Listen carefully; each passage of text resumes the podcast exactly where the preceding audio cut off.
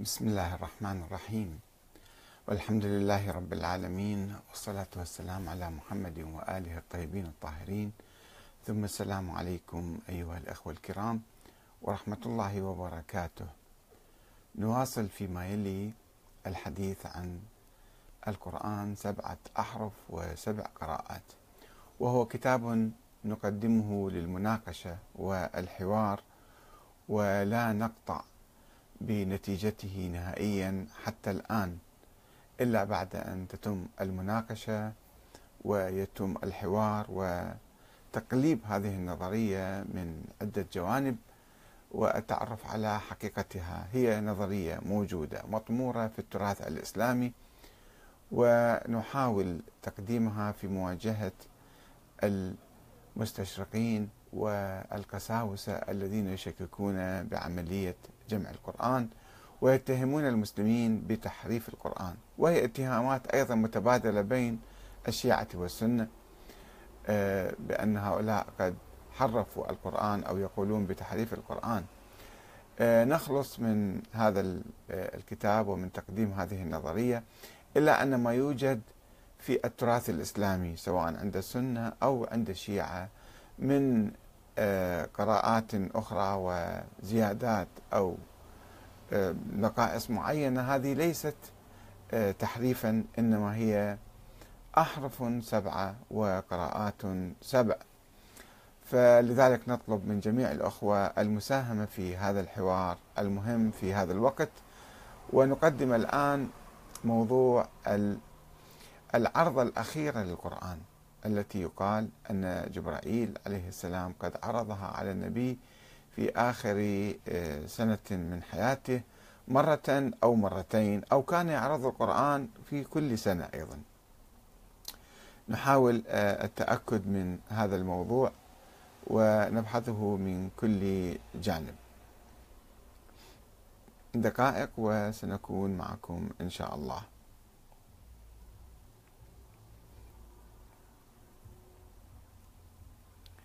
هل عرض جبرائيل القرآن الكريم على النبي محمد عرضة أخيرة؟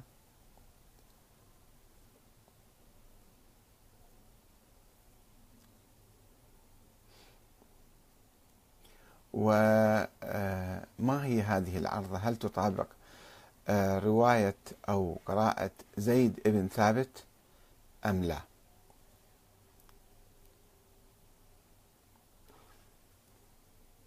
القرآن الكريم 7 أحرف و7 قراءات.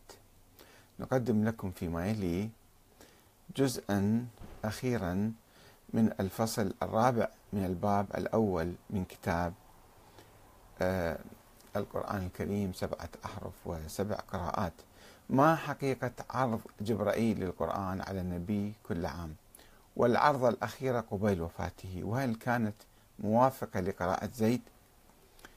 تحدثنا في الفصل الثاني عن الأحرف 7، وهل كانت مؤقتة أم دائمية، واستعرضنا خلالها رأي بعض المفسرين والمحدثين الذين ادعوا نسخ الأحرف الأخرى ما عدا حرف مصحف عثمان الذي قالوا إنه جاء وفقا للعرضة الأخيرة للقرآن الموافقة لقراءة زيد بن ثابت.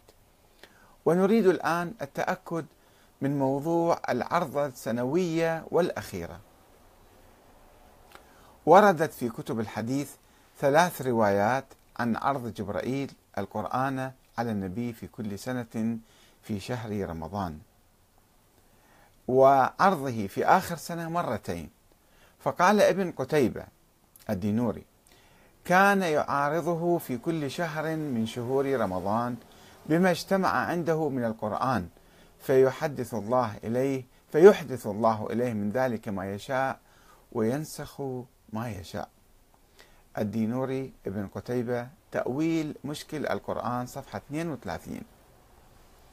ولكن ابن قتيبة لم يذكر أي سند لقوله ذلك كعادته في نقل الأخبار اعتمادا على المشهور، وهو كان في بداية القرن الثالث الهجري. وجاء في البخاري تقريبا معاصر لهذا ابن قتيبة. قال مسروق، هنا ينقل السند، قال مسروق عن عائشة عن فاطمة عليه السلام: أسر إلي النبي أن جبرائيل كان يعارضني بالقرآن كل سنة، وإنه عارضني العام مرتين ولا أراه إلا حضر أجلي. أيضا السند مقطوع هنا. وحدثنا يحيى بن قزعة حدثنا إبراهيم بن سعد عن الزهري عن عبيد الله بن عبد الله عن ابن عباس رضي الله عنهما قال: كان النبي صلى الله عليه وآله وسلم أجود الناس بالخير، وأجود ما يكون في شهر رمضان، لأن جبرائيل كان يلقاه في كل ليلة في شهر رمضان حتى ينسلخ، يعرض عليه رسول الله القرآن. رسول الله يعرض القرآن على جبرائيل، فإذا لقيه جبرائيل كان أجود بالخير من الريح المرسلة.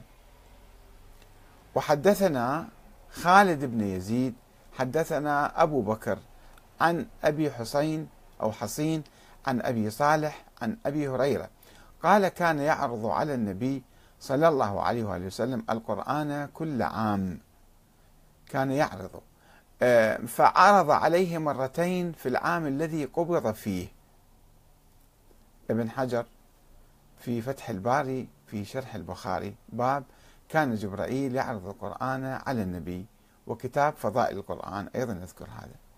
وقال ابن حجر في فتح الباري اللي هو شرح البخاري: قد أخرج أبو عبيد من طريق داود بن أبي هند قال: قلت للشعبي: قوله تعالى شهر رمضان الذي أنزل فيه القرآن، ماذا يعني هذه الآية؟ ماذا تعني؟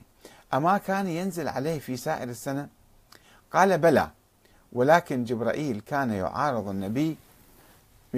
مع النبي في رمضان ما أنزل الله، فيحكم الله ما يشاء ويثبت ما يشاء، يعني ينسخ ما يشاء ويثبت ما يشاء. وبغض النظر عن المناقشة في سند هذه الروايات أو الأقوال، فإنها لا توضح مضمون العرضة السنوية والأخيرة، وهل كانت على حرف واحد فقط أم على الحروف السبعة، كما لا تذكر من المسلمين أو من كتاب الوحي تلقى من النبي تلك العرضة الأخيرة. ولذلك اختلف المحدثون حول من تلقى من الصحابة العرضة الأخيرة من النبي. يقول ابن حجر: اختلف في العرضة الأخيرة، هل كانت بجميع الأحرف المأذون في قراءتها أو بحرف واحد منها؟ وعلى الثاني، فهل هو الحرف الذي جمع عليه عثمان جميع الناس أو غيره؟ هناك في تساؤلات مهمة. وقد روى أحمد وابن أبي داود والطبري من طريق عبيدة بن عمرو السلماني أن الذي جمع عليه عثمان الناس يوافق العرضة الأخيرة، هكذا قال. ومن طريق محمد بن سيرين قال: كان جبرائيل يعارض النبي بالقرآن الحديث نحو حديث ابن عباس، وزاد في آخره: فيرون أن قراءتنا أحدث القراءات عهدا بالعرضة الأخيرة. كل واحد كان يدعي شيء معين، ولكن ما في سند متصل وما في أحاديث قوية أو روايات قوية. أنصار زيد بن ثابت ماذا يقولون؟ نسب بعض المحدثين والمفسرين قولا لأبي عبد الرحمن السلمي، وهو عبد الله بن حبيب بن ربيع السلمي، ولد في حياة النبي صلى الله عليه وسلم، وقرأ القرآن على عثمان وعلي وابن مسعود وزيد بن ثابت، وهو مقرئ الكوفة، يعتبر ولد في أثناء النبي ولكن يعتبر من التابعين، وهو مقرئ تابعي أرسله عثمان مع مصحفه إلى الكوفة بعد ما كتب المصحف وأحرق المصاحف الأخرى، أرسل هذا مع مصحفه ليقرأ الناس بهذا المصحف، وظل يقرأ الناس بمسجدها الأعظم 40 سنة. ظل هو مقرأ الرسمي يعني للقرآن في الكوفة، كما يوجد في معرفة القراء الكبار وشذرات الذهب جزء 1 192. هذا الكلام يؤكد فيه تطابق قراءة زيد كاتب المصحف العثماني، زيد بن ثابت اللي هو اللي كتب المصحف، مع العرضة. هذا أبو عبد الرحمن السلمي يؤكد تطابق قراءة زيد مع العرضة أو العرضتين الأخيرتين، كما يقول ابن شامة المقدسي، اتوفى سنة 665 في القرن السابع الهجري، في كتاب اسمه المرشد الوجيز. قال أبو عبد الرحمن السلمي: قرأ زيد بن ثابت على رسول الله صلى الله عليه وسلم في العام الذي توفاه الله فيه 2 مرات، وإنما سميت هذه القراءة قراءة زيد بن ثابت لأنه كتبها لرسول الله صلى الله عليه وآله وقرأها عليه، وشهد العرضة الأخيرة، وكان يقرأ الناس بها حتى مات، ولذلك اعتمده أبو بكر وعمر في جمعه، وولاه عثمان كتب المصاحف. وروي عن أبي عبد الرحمن السلمي قال: كانت قراءة أبي بكر وعمر وعثمان وزيد بن ثابت والمهاجرين والأنصار واحدة، وكانوا يقرؤون قراءة العامة، وهي القراءة التي قرأها رسول الله على جبرائيل 2 مرات في العام الذي قبض فيه، كما يقول ابن شامة المقدسي اللي هو اسمه عبد الرحمن بن إسماعيل في القرن السابع، في كتابه المرشد الوجيز إلى علوم تتعلق بالقرآن العزيز، صفحة 71. طبعا هذه رواية، يعني شوفوا أنتم في القرن السابع يروى عن القرن الأول الهجري، 600 سنة فرق بينهم، وشنو السند مالها، شنو المصدر مالها، أيضا تداول شفوي ربما، أو كتب غير معتبرة، أو روايات مجهولة، يعني مؤلفين قصة بها الحقيقة، ما يمكن نتأكد أو نطمئن أو ناخذ هذه الرواية. ويكرر البغوي والبيهقي مفسرين القرآن نفس الرواية والتعليق، رغم أن الأخير البيهقي يعزو في كتاب السنن الصغرى استقرار القراءة على مصحف عثمان إلى الإجماع، المسلمين أجمعوا على ذلك، ولا يقول أن هذه هي كانت العرضة الأخيرة التي عرضها رسول الله على جبرائيل وأقرأها إلى زيد بن ثابت. يعني النظريات والأفكار تتطور في الحقيقة. ويقول هذا البيهقي: فلما استقرت القراءة على ما اجتمعت عليه الصحابة وأثبتوه في المصاحف على اللغات التي قرأوه عليها، صار ذلك إماما، يعني صار هذا المصحف إمام، يعني مصدر رئيسي يقتدى به، لا يجوز مفارقته بالقصد إلا أن يزل الحفظ فيبدل اسما باسم من غير قصد، هذا يعني سهو يصير. فصار شنو عندنا؟ أنه هذا القرآن يناقض الرواية السابقة، هذه الرواية البيهقي يعني بالإجماع صار، مو أنه هذه هي القراءة المعتمدة كانت من زمن رسول الله. البغوي في شرح السنة الجزء 4 صفحة 526 إلى 525، والبرهان في علوم القرآن أيضا جزء 1 صفحة 237، والبيهقي في دلائل النبوة جزء 7 صفحة 156 إلى 155 إلى 56، والبيهقي أيضا في السنن الصغرى أيضا في رقم 1028. وبالرغم من وجود الشك والاختلاف حول العرضة الأخيرة أنها كانت على حرف واحد أو على قراءة زيد بن ثابت أو عبد الله بن مسعود، في شك وفي غموض يعني باختلاف، فإن ابن تيمية اللي اجى في القرن السابع أيضا أو الثامن يقطع بأنها نسخت الأحرف الأخرى، هذه العرضة الأخيرة نسخت كل الأحرف الأخرى. من أين؟ هكذا يقول.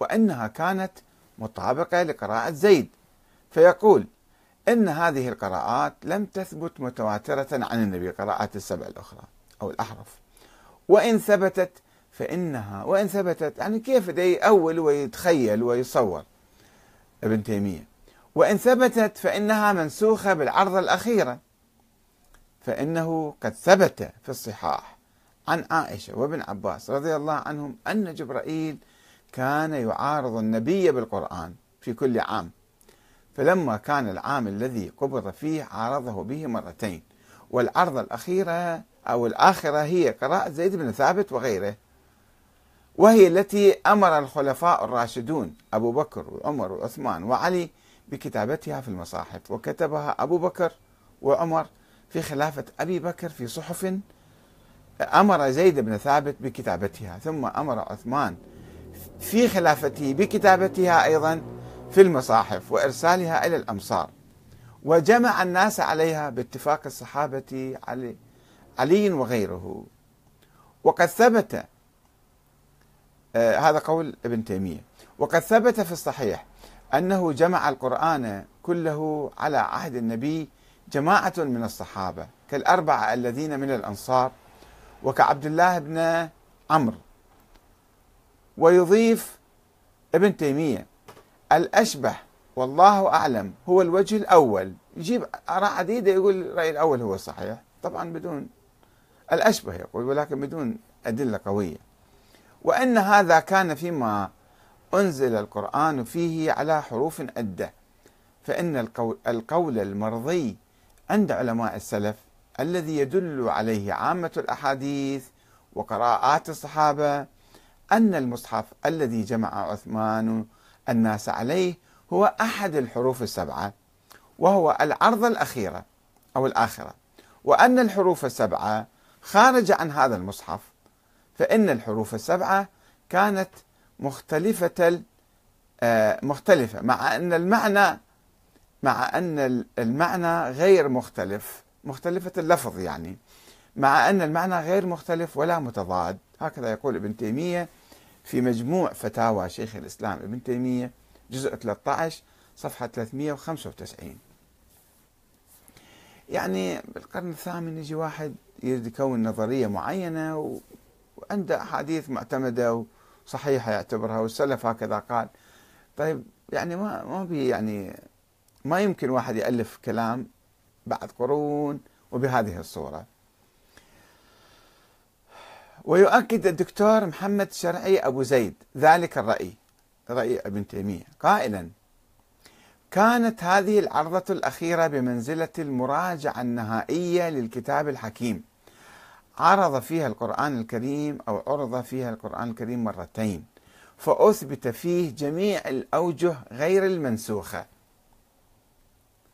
الأوجه غير المنسوخة هذا الكلام، وترك ما نسخ منه، فما ثبت في هذه العرضة هو القرآن المحكم المعجز المتعبد بتلاوته إلى يوم القيامة، وما لم يثبت فإما أن يكون قرآنا منسوخا، تخيل يعني شوفوا، إما أن يكون قرآنا منسوخا، وإما أنه ليس بقرآن أساسا، هذا ما كان قرآن، وكلاهما ليس له حكم القرآن من التعبد والإعجاز الآن طبعا. ويضيف هذا الدكتور محمد شرعي أبو زيد: وقد ورد من الروايات ما يدل على أن من حضر تلك العرضة كزيد بن ثابت وعبد الله بن مسعود وغيرهم، ما يدل على من حضر، صار مرة مو فقط زيد، عبد الله بن مسعود اللي مصحفه كان يختلف عن مصحف زيد. هكذا يقول أبو زيد في كتابه من الصحابة، أبو زيد محمد شرعي دكتوراه في التفسير وعلوم القرآن، هذا الأخ جمع القرآن في مراحله التاريخية من العصر النبوي إلى العصر الحديث، أيضا عنده ماجستير في من جامعة الكويت 1999، الفصل الرابع العرضة الأخيرة، موقع الدكتور محمد شرعي، إذا واحد يحب يراجع موقع الدكتور محمد شرعي يجد هذا الكلام فيه. هذا إذن رأي جماعة زيد أنه العرضة كانت على حرف زيد.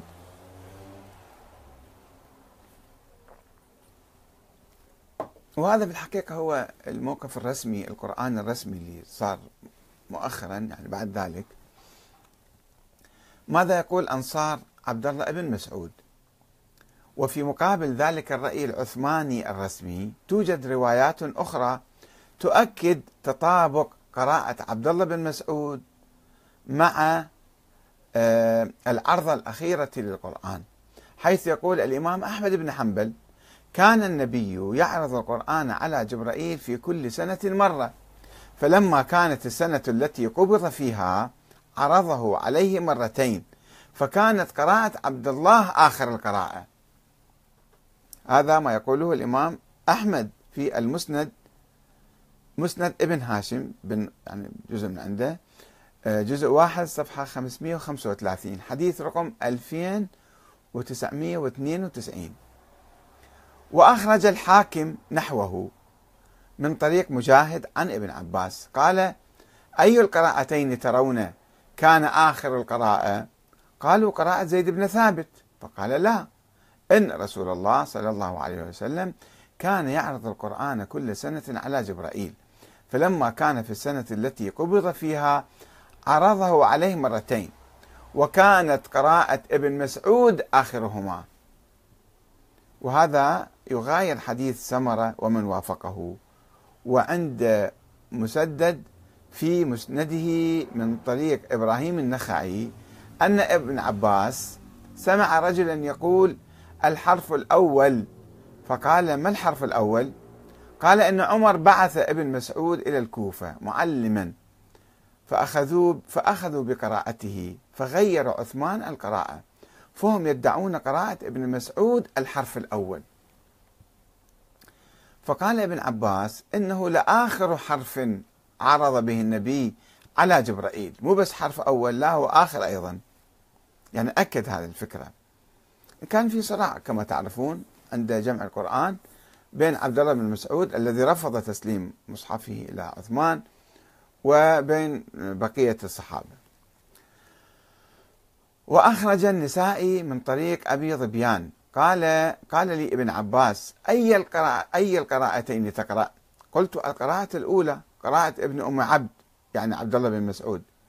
قال: بل هي الأخيرة، إن رسول الله صلى الله عليه وآله كان يعرض على جبرائيل إلى الحديث، وفي آخره فحضر ذلك ابن مسعود فعلم ما نسخ من ذلك وما بدل. هو عرف الناسخ والمنسوخ، وإسناده صحيح كما يقول النسائي. وهذا ما ذهب إليه أيضا القرطبي الذي يقول: روى وكيع وجماعة معه عن الأعمش عن أبي ظبيان قال لي عبد الله بن عباس: أي القراءتين تقرأ؟ قلت: القراءة الأولى، قراءة ابن أم عبد. فقال لي: بل هي الآخرة، إن رسول الله صلى الله عليه وآله كان يعرض القرآن على جبرائيل في كل عام مرة، فلما كان العام الذي قبض فيه رسول الله عرضه عليه مرتين، فحضر ذلك عبد الله فعلم ما نسخ من ذلك وما بدل. القرطبي محمد بن أحمد الأنصاري في تفسير القرطبي المطبوع من دار الفكر. إن الرواية المتعلقة ببدء جمع القرآن بعد مقتل القراء في معركة اليمامة في زمن أبي بكر تدل، هاي الرواية المشهورة تدل على أن القرآن لم يكن كله مجموعا أو محفوظا لدى جميع الصحابة، وأن بعضهم كان أحفظ من بعض، وبعضهم يمتلك صحفا تتضمن سورا لا يملكها البعض الآخر، وبعضهم يحفظ آيات لا توجد عند شخص آخر، يعني كان متفرق. ولذلك فزع عمر إلى أبي بكر طالبا منه أن يأمر بجمع القرآن، لأنه كان ناس يحفظون أكثر شيء وراحوا بالقتال وانقتلوا، فخشوا أنه القرآن يذهب معاهم، وما كانوا كاتبيهم هؤلاء، ما كان عندهم نسخ مكتوبة. عند بعض الناس كان في مقاطع مكتوبة جمعوها بعد ذلك. فإذا فزع عمر إلى أبي بكر طالبا منه أن يأمر بجمع القرآن، وخاف من ضياع القرآن مع القراء في المعارك الأخرى. فهذا يدل على أنه حتى العرض الأخيرة أيضا ما كانت واضحة وما كانت معروفة لا عند زيد ولا عند عمر ولا عند أبي بكر. ما هي الحقيقة؟ الآن احنا استعرضنا عدة روايات أنه قراءة زيد وما كتب عثمان هو العرض الأخير. هكذا يعني حاولوا إضفاء طابع رسمي على هذا المصحف وعلى هذه القراءة. وهناك من قال لا بالعكس، وموجودة في المصادر السنية، لا تقولوا نجيب المصادر الشيعية. ما هي الحقيقة؟ أن الروايات في نظري، يعني هكذا أحاول أن أستنتج منها، أن الروايات المختلفة التي ذكرها البخاري ومسلم وأحمد حول العرضة الأخيرة للقرآن بغض النظر عن سندها يعتريها الشك، فهي لم ترد عن رسول الله. ما حد ما يروي الرواية عن رسول الله يقول قال رسول الله هذه هي العرضة الأخيرة، ولا عن زيد بن ثابت أو عبد الله بن مسعود، حتى أحد لا يروي عنه، ولم ترد بصورة علنية ظاهرة أنه النبي أعلن هذا الشيء، لقد عرضت القرآن على جبرائيل، أو عرض جبرائيل القرآن علي في عرضة أخيرة وهذه هي العرضة. ما حد ما يروي هذه الرواية. فرواية عائشة عن فاطمة تصرح بأن النبي أسر لها بأن القرآن عرض عليه مرتين. لماذا يسر إلى فاطمة إذا مسألة تهم المسلمين وتتعلق بالقرآن؟ فمو قضية إسرار إلى واحد آخر، وهو ما يثير الشك بأصل قضية تلقي النبي عرضة أخيرة للقرآن، أو أنه كان يتلقى العرضة من جبرائيل كل سنة مرة أو مرتين. ولو كان الرسول قد تلقى عرضة من جبرائيل وعرضها على زيد أو غيره من الصحابة لكان جميع الصحابة، لكان جمع الصحابة وهم ألوف وطلب منهم الاستماع إليها، استمعوا هذه العرضة الأخيرة، ويقرأ من أول إلى آخرها خلال مثلا أسبوع أو شهر. ما فعل هذا الشيء النبي، ومراجع لكان طلب منهم الاستماع إليه ومراجعة صحفهم وأوراقهم والتأكد منها أنه البقية القراءات الأخرى أو الأحرف الأخرى غير صحيحة. هذه هي العرضة الأخيرة للقرآن، هذه هي النسخة الرسمية الصحيحة الأخيرة. النبي لم يفعل ذلك، نفهم أنه أقر الأحرف الأخرى ولم ينسخها والتأكد منها. ولما اضطر زيد بن ثابت للجوء إلى الصحابة في عملية جمع القرآن فيما بعد. إذا النبي كان متلقى العرضة الأخيرة النهائية وعرضها على الناس، والناس كاتبيها وجامعيها ومحققيها ومدققيها، بعد ليش يجي زيد يسأل الصحابة شنو عندكم من القرآن أعطوني إياه؟ ولو كان لديه مصحف خاص به زيد، لو كان لديه مصحف خاص به معروض على رسول الله كما يزعم أبو عبد الرحمن السلمي اللي عثمان أرسله إلى الكوفة، لكان اعتمد عليه خلال عملية الجمع الطويلة استمر سنوات، ولم يحتج إلى سؤال هذا أو ذاك من الصحابة، ولا اعتمد عليه الخلفاء أبو بكر وعمر وعثمان بصورة مستقلة بعد، حتى ما يحتاجون أي مصحف آخر، وهذا لم يحصل. ولو كان لدى أي شخص نسخة أخيرة رسمية للقرآن مؤيدة من الرسول وموثقة بالعرضة الأخيرة من جبرائيل لكانت أصبحت النسخة الرسمية منذ وفاة رسول الله، ولما تعددت المصاحف والقراءات، ولما احتفظ الصحابة بمصاحفهم الأخرى، كل واحد عنده مصحف بشكل معين. فهذه أسئلة يعني واحد لو تخيل الموضوع يكتشف أنه في فراغ، أنه مو موجود هالشيء، لا يوجد شيء اسمه العرضة الأخيرة.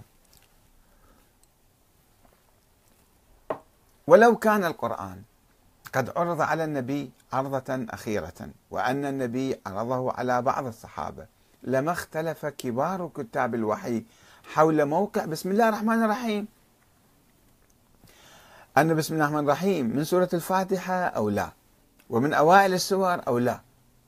مسألة أبرز شيء وأهم شيء وأول شيء بسم الله الرحمن الرحيم جزء من سورة الفاتحة أو لا، ليست من. فالصحابة كلهم اختلفوا، والمسلمون حتى الآن مختلفين حول موقع بسم الله الرحمن الرحيم وأنها جزء من القرآن أو ليست جزءا. فأين هي العرضة الأخيرة؟ لما اختلف كبار الصحابة كتاب الوحي حول موقع بسم الله الرحمن الرحيم من فواتح السور، وهل أنها جزء من كل سورة أو مجرد فاصل بين السور، وكذلك لو كان القرآن عرض عرضة أخيرة لاتفق المسلمون حول ترتيب السور والآيات، وهو ما لم يحدث، فقد ظل الجدل قائما بين المسلمين حول ترتيب السور، والبعض حتى يجادل في ترتيب الآيات. ويقال أن الإمام علي بن أبي طالب أو عبد الله بن مسعود رتب السور بشكل معين يخالف ترتيب مصحف عثمان، مو الكبيرة الكبيرة الكبيرة ثم صغيرة ثم كذا، لا، الكبيرة الوسطى الصغيرة الكبيرة الوسطى الصغيرة الكبيرة الوسطى، يعني ترتيب آخر كان.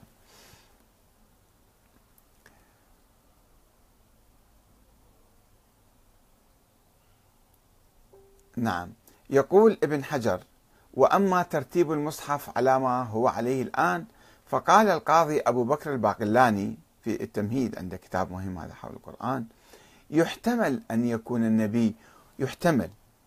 يكون النبي هو الذي أمر بترتيبه هكذا، ويحتمل أن يكون من اجتهاد الصحابة، ثم رجع الأول بما سيأتي في الباب الذي بعد هذا أنه كان النبي، ثم رجح الأول. القاضي أبو بكر الباقلاني رجح الرأي الأول أنه النبي رتبه، مو باجتهاد من الصحابة، بما سيأتي في الباب الذي بعد هذا أنه كان النبي صلى الله عليه وآله وسلم يعارض به جبرائيل كل سنة، بناء على ذلك يكون الترتيب لازم من النبي، فالذي يظهر أنه عارضه به هكذا على هذا الترتيب، وبه جزم ابن الأنباري، وفيه نظر، بل الذي يظهر أنه كان يعارضه به على ترتيب النزول مو ترتيب الجمع، ترتيب النزول غير ترتيب الجمع، يعني أولا السور المكية ثم بعدين السور المدنية مثلا. نعم، ترتيب بعض السور على بعض أو معظمها لا يمتنع أن يكون توقيفا من النبي، يعني وإن كان بعضه من اجتهاد بعض الصحابة. وقد أخرج أحمد بن حنبل وأصحاب السنن، وصححه ابن حبان والحاكم من حديث ابن عباس قال: قلت لعثمان، يعني شوفوا الجدل اللي كان دائر في تلك الأيام، قلت لعثمان: ما حملكم على أن عمدتم إلى الأنفال وهي من المثاني وإلى براءة وهي من المئين، فقرنتم بهما ولم تكتبوا بينهما سطر بسم الله الرحمن الرحيم، ووضعتوهما في السبع الطوال.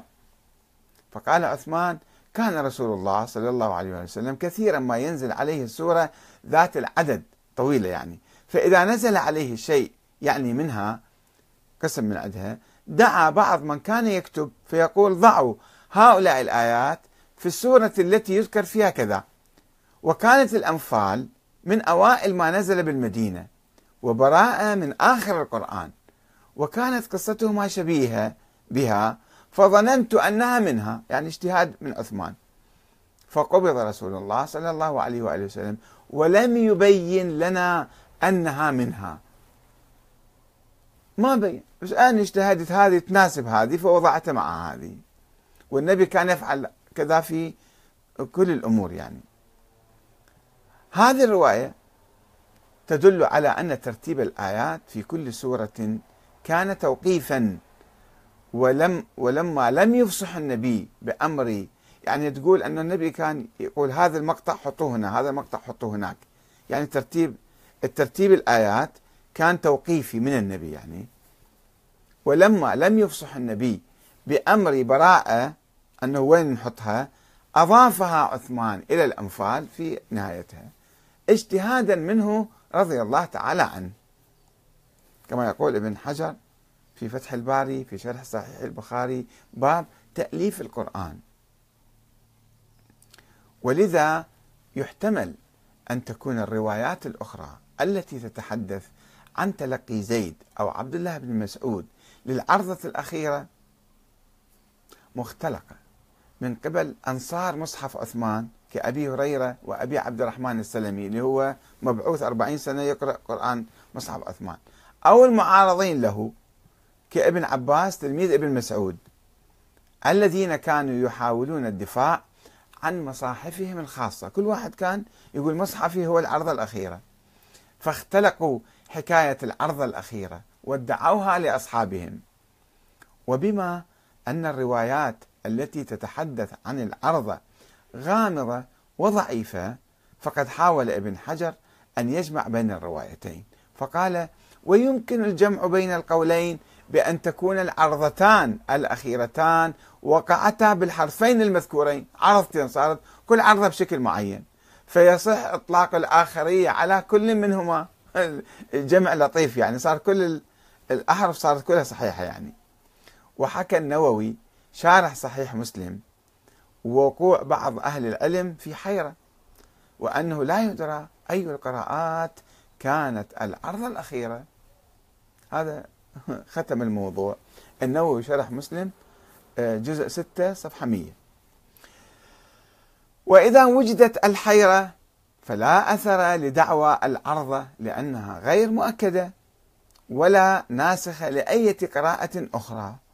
وأما ما يدعيه ابن تيمية بقوة من أن العرضة الأخيرة كانت وفق قراءة زيد فهي دعوة بلا دليل ولا أثر لها خلال العقود الأولى في التاريخ الإسلامي الأول في عهد الخلفاء الراشدين، يعني كلام خيالي بالحقيقة.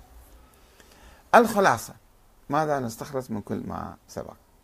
أن القرآن الكريم، هذا كله كان 3 أجزاء قدمنا في الفصل الرابع في جمع القرآن في زمن النبي، أن القرآن الكريم لم يكتب في عهد رسول الله صلى الله عليه وآله وسلم بصورة كاملة ونسخة واحدة، كانوا يكتبون ولكن متقطع، ولم يجمع لدى رجل واحد، بل نزل على 7 أحرف، وكان متفرقا على صحف لدى بعض الصحابة ومحفوظا في صدور أكثرهم. وبما أن القرآن نزل منجما يعني شيئا فشيئا، فإن النبي كان يضع الآيات الجديدة هنا وهناك بين الآيات السابقة، وكان الله تعالى ينسخ بعض الآيات أو يبدلها أو يبدلها أو ينسيها نهائيا، مما كان يعوق عملية الكتابة بشكل نهائي، فضلا عن عدم معرفة بعض الصحابة للناسخ والمنسوخ، ما وصلهم الخبر ماله. ولم يثبت وجود عرضة سنوية ولا عرضة أخيرة للقرآن قبيل وفاة النبي. وبالطبع فلا دليل على نسخ مصحف عثمان الذي كتبه زيد بن ثابت للأحرف 6 الأخرى. ذكر تبقى أيضا أحرف محترمة وهي من القرآن. والسلام عليكم ورحمة الله وبركاته.